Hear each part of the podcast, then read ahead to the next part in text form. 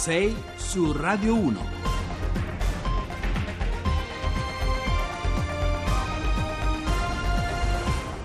Allora, eccoci, benvenuti alla seconda parte di 6 su Radio 1. Francesco D'Aiala sen- sempre al microfono. Ci siamo portati dietro dalla prima parte Giulio Sapelli, già ordinario di Storia Economica e Economia Politica presso l'Università di Milano. Buongiorno di nuovo, professor Sapelli.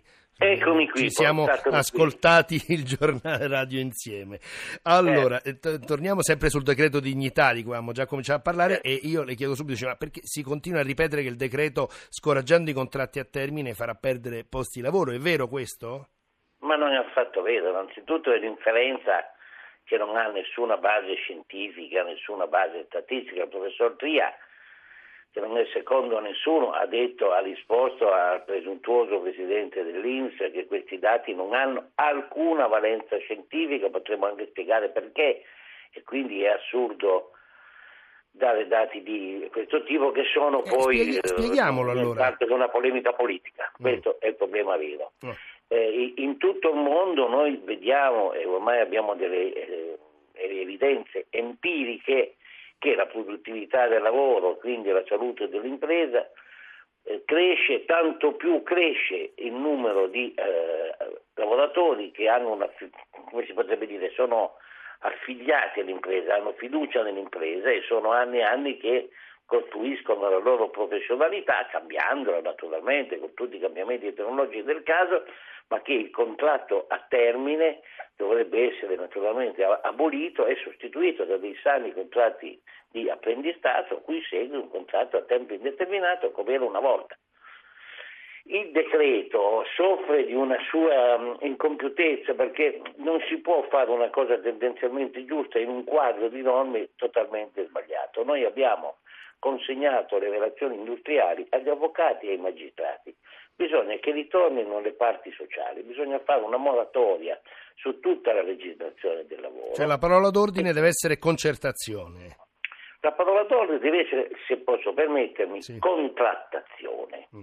No, no, mm, contrattazione tra le parti da cui deriva una concertazione perché tutti abbiamo un interesse a aumentare la produttività. per cui, professor Savelli in, in, in, Savelli, in sostanza lei dice nulla deve essere fatto cascare dall'alto. Nulla deve essere fatto cascare dall'alto, anche un, un errore che ha fatto questo governo, quindi bene, ma questo deriva un po' dalla loro ingenuità e un po' dalla loro, come si potrebbe dire, forse hanno anche una concezione delle relazioni industriali che è verticistica. Le relazioni industriali esistono perché ci sono i sindacati datoriali e i sindacati dei lavoratori, che, che, se ne dica sulla loro crisi, eccetera, non se ne può fare a meno. Quindi spazziamo via tutta questa regolamentazione di leggi, leggine che hanno distrutto, hanno anzitutto distrutto i lavoratori che gli hanno imposto dei regimi neoschiavistici. Mese, poi venivano cacciati, i voucher, tutte, tutte queste cose che sono cose neoschiavistiche, con l'unica differenza che un tempo il padrone degli schiavi si occupava della famiglia dello schiavo, adesso questi non, non si occupano più di nessuno. Quindi gli imprenditori riacquistino dignità, non prendano più eh, privilegi fiscali, bubbole di eh, questo tipo per assumere, assumono le persone quando ne hanno bisogno, li curano e li facciano avanti. Il governo faccia un passo indietro, faccia meno leggi e l'Inps stia zitta certo. e si preoccupi di non far abbassare le pensioni ai lavoratori e faccia meno dichiarazioni. Certo. Una cosa, professor Sapelli, visto dal punto di vista degli imprenditori, allora è meglio la flessibilità rispetto alla stabilità? No, è meglio la stabilità, questo non c'è nessun dubbio, perché poi dopo all'interno della stabilità, cioè di un rapporto forte col tuo lavoratore, tu puoi naturalmente arricchire la sua professionalità, eccetera, eccetera, eccetera. Eh, ormai insomma, tutti si chiedono perché non cresce la produttività del lavoro. Bene, c'è un fatto tecnologico, un fatto più complicato da descrivere qui, ma la questione fondamentale è che non cresce la produttività perché i lavoratori non si affezionano all'azienda, non si innamorano del loro lavoro perché sanno che dopo sei mesi possono essere presi a calcio nel sedere e mandati via. Questo è il problema vero. Perfetto, senta, è stato chiarissimo. Allora io ringrazio il professor Giulio Sapelli, già ordinario di storia economica ed economia politica presso l'Università di Milano, con cui abbiamo cercato di capire meglio il funzionamento di questo decreto dignità. Allora, siamo alla politica, al microfono sempre Francesco D'Aiala, 6 su Radio 1 per immergersi per immergerci appunto nella politica però di casa nostra, da Visegrad siamo passati poi al decreto dignità e a questo punto invece andiamo nella politica politicata, partendo da uno dei, dei, dei, grandi sconfitti delle elezioni del 4 marzo scorso, il PD, con noi per discutere la nuova segreteria di Maurizio Martina, varata la scorsa settimana delle sue prime mosse in attesa in autunno di una primavera elettorale che ci farà approdare alle elezioni europee, europee con noi dicevo Francesco Boccia. Buongiorno Boccia. Buongiorno, buona giornata a tutti. Allora, buongiorno. Allora, il partito ha ancora la febbre alta dopo il 4 marzo e tutto quello che è successo eh, o, o, o, no? Ormai stiamo più tranquilli. Cosa succede? No, penso che la febbre sia passata, mm. eh, però quando si è debilitati bisogna ricominciare dai dai gesti più elementari, quindi bisogna ricominciare a camminare. Eh, io penso che eh, abbia fatto molto bene Martina ieri a ripartire da Sanchez, perché questo è un messaggio sì, ricordiamolo, il, il neosegretario del, del, Partito Democratico, Maurizio Martina, è andato in Spagna a incontrarsi col suo omologo del Partito Socialista, eh, Sanchez. È il premio spagnolo anche. Premio, che è anche premio spagnolo, certo. Che ha anche, insomma, è la dimostrazione, quello che è successo in Spagna, che si può ripartire da, da sinistra, dalla sinistra moderna, facendo un'alleanza con chi ti è più vicino, nel caso spagnolo con Podemos. Eh, il primo gesto di, eh, di Maurizio è secondo me un gesto importante, è anche un segnale a, ai mondi che come noi sono convinti che eh, non si viva in una, in una società post-ideologica, esiste ed è profonda la differenza tra sinistra e destra, quella che c'è appunto tra, tra noi, tra Sanchez e, e Salvini e la Le Pen e, che in mezzo deve scegliere da che parte stare. Senta, quali saranno secondo lei, Boccia, le prime tre mosse del nuovo PD targato a Maurizio Martina?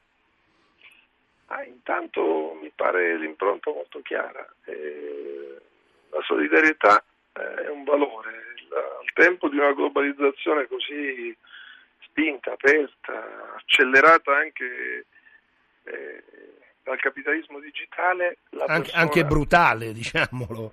Sì, come lo, lo è, è, sempre stata, sì. ma in questo caso è davvero brutale, nel senso che è tutto accelerato, anche il profitto si massimizza con brutalità e restano indietro i più deboli. La condizione diciamo, diversa rispetto al passato è che c'è una percezione anche attraverso le tecnologie, attraverso tutto quello che facciamo con i tablet e gli smartphone, come se ci fosse una condizione maggiore di benessere, però eh, le, le, differenze eh, si allargano e è un grande partito di sinistra non può non eh, porre al centro la persona. E io penso che questo paradossalmente possa accadere in un'Europa smarrita, in difficoltà proprio dal Mediterraneo, dall'Europa del Sud, dai paesi del Sud, eh, che hanno ripreso a camminare. L'Italia può essere da questo punto di vista un punto di riferimento nel Mediterraneo. Hanno ripreso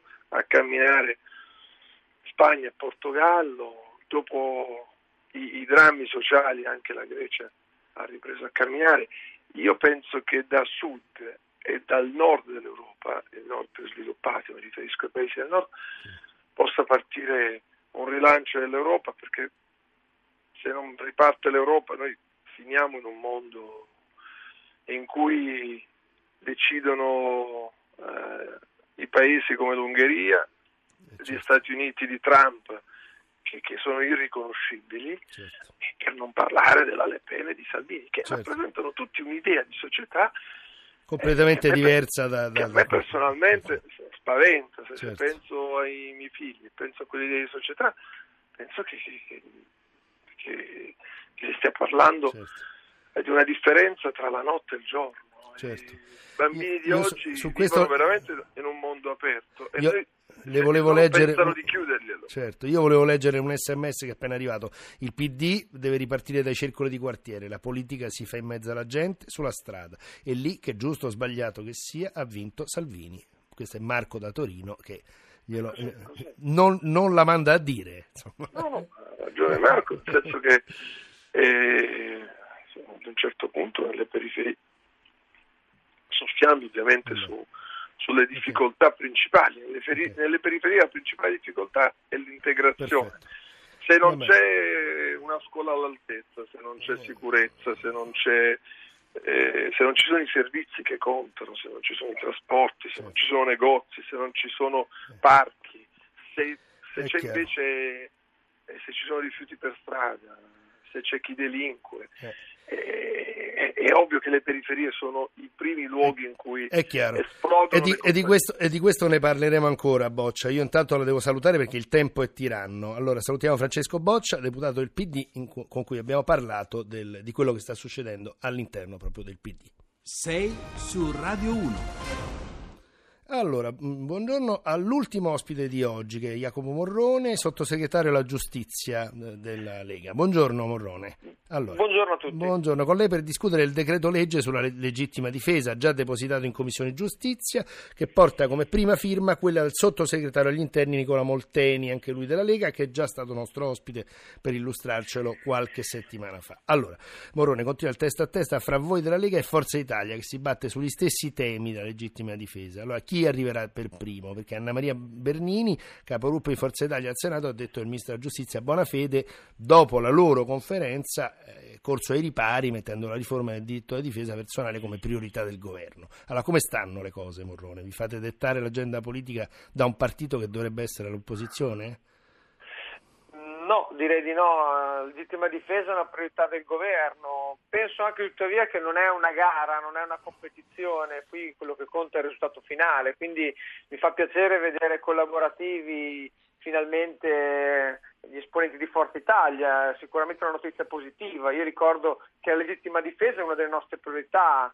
Eh, è importante che chi entra in casa per uccidere deve sapere che io posso reagire, ecco, questo è un principio cardine, un, un diritto, quindi eh, noi non, certamente non, non vogliamo armare l'Italia, ma noi vogliamo semplicemente una nuova legge che permetta la difesa delle persone per bene, che, che, ogni giorno sono all'interno delle proprie case, delle proprie abitazioni e che spesso e volentieri si trovano davanti a sé non più i ladri di polli come accadeva forse un po' di anni fa, ma si trovano veri e propri delinquenti. E sapere, pensare, anche solo pensare che solo per difendersi si rischia poi uno strascico giudiziale di diversi anni mettendo in difficoltà eh, la stessa vittima, eh, penso sia un qualcosa eh, che sia da cambiare immediatamente. Quindi mh, non penso sia una competizione, noi come ha detto lei, eh, interveneremo il prima possibile al Senato, quindi stata depositata già questi, questa mattina, ieri, quindi eh, penso sia un percorso. Se troviamo la collaborazione delle opposizioni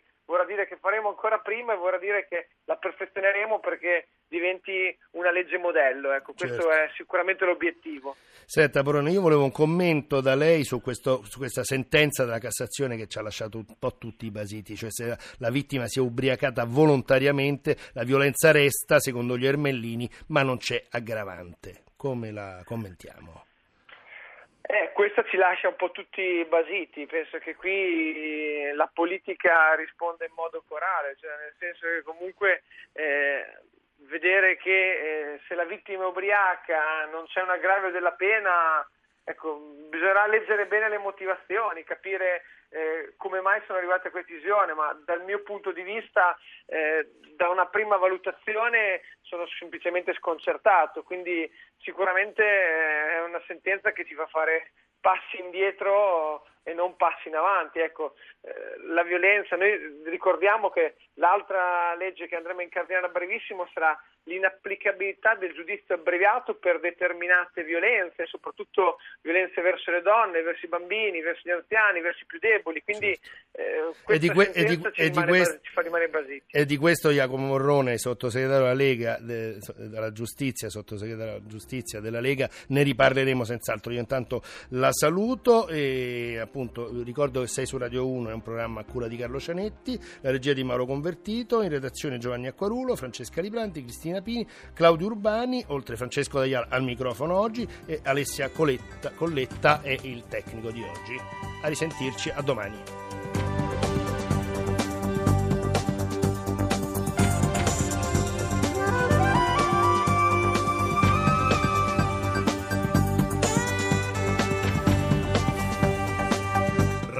Radio 1